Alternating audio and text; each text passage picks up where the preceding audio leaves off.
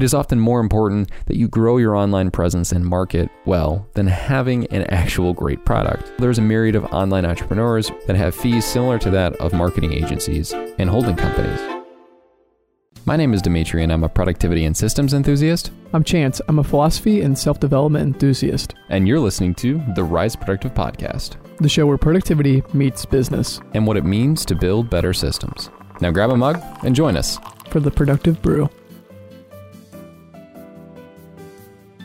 Ignoring online marketing is like opening a business but not telling anyone. KB Marketing Agency.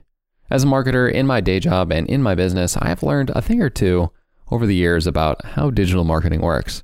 There are many things that I wish I would have known when starting out my business. The three misconceptions I will break down in this productive brew are a mixture of my prior misconceptions as well as older business practice misconceptions. Let's get right into it. Number one, the lemonade stand fallacy. Do you know that old example of a kid selling lemonade on a street in their neighborhood? For some reason, that kid is always used to personify a young entrepreneur, and I've always found that hilarious. What the kid did know, and plenty of businesses continue to make the same mistake, is the get in front of as many eyeballs as possible philosophy. When it comes to marketing a business, you really should be placing yourself in not just any crowd, but instead the starving crowd. For example, the kid in the neighborhood is just selling his lemonade to anyone in the neighborhood who needs it. The difference between that kid and one who sets himself up right next to a construction site is pretty significant. The one in the neighborhood will have less qualified demand than that of the construction site kid.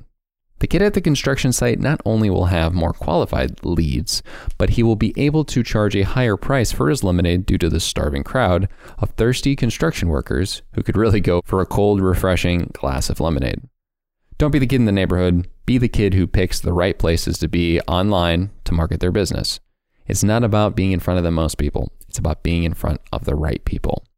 Number two, you have to be a market leader to market high price services. 90% trust peers on social networks, only 15 to 18% trust brands. Danny Brown. This quote makes me laugh because of the utter truth it holds. There are numerous online entrepreneurs who have a large following, and that's it. With those large followings online, they are able to charge the same, if not more, than actual business market leaders in various spaces. It is often more important that you grow your online presence and market well than having an actual great product. For example, there's a myriad of online entrepreneurs running marketing agencies that have fees similar to that of marketing agencies and holding companies. Why is that? Because they marketed themselves better to the people who found them. If you believe that your services should be priced the same as larger competitors and you market yourself well enough, then your prices can be marketed similar to market leaders in the digital economy. I generally avoid this concept when it comes to brick and mortar goods and services, but even then, you have these YouTubers selling their merch t shirts at prices higher than some luxury brands. It's all about the perceived value that the consumer has when they are making a purchase. No more, no less. It's really crazy to me that Rise Productive is almost at its three year anniversary.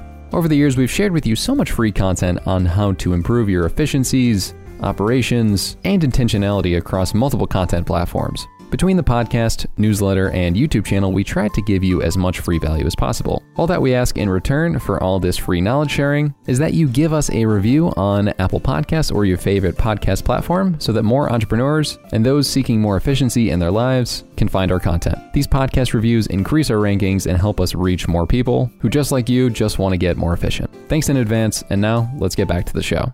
Number three, marketing is the first thing that should go. With the world of digital marketing as it currently is, businesses not only have cheaper ways to market, but also more effective ways as well. With organic marketing like social media and YouTube, you can create recurring traffic to your landing pages at little to no cost if you're willing to put in some sweat equity. With paid online advertising, if you know what you're doing, you can get above a one to one return on ad spend or ROAS with your marketing dollars pretty much guaranteed. The reason for this is that the majority of well made landing pages provide enough of a value proposition to convert often enough that they will make more money than the cost it takes to drive clicks to that landing page. With specific targeting options from Google, Facebook, and other paid advertising platforms, it is easier than ever to get your product or service in front of people who want to buy what you have to sell. The best part about these platforms nowadays is their ability to optimize towards goals. Say you want to get a 200% return on ad spend, then you can set that as a target goal in the advertising platform. And if your business does its part, then that will probably happen. Sure, it will cap out at a certain volume of sales, but that is without a doubt a literal business hack people aren't using right now that they could be. In a world with immeasurable people slash businesses trying to sell products and services, you need to be in front of the competition to compete in this race. I hope some of this info on marketing misconceptions helps you find action items for your own business. If you're looking for business solutions catered to your needs, then make sure to check out our business services at riseproductive.com slash notion hyphen consulting. If you guys liked this episode of The Productive Brew, make sure to leave a review on Apple Podcast. Also, if you want to get this delivered to you as a newsletter, please make sure to go to riseproductive.com slash newsletter and you will get this delivered as an email. With that being said, thank you guys so much for listening and I will see you in the next one.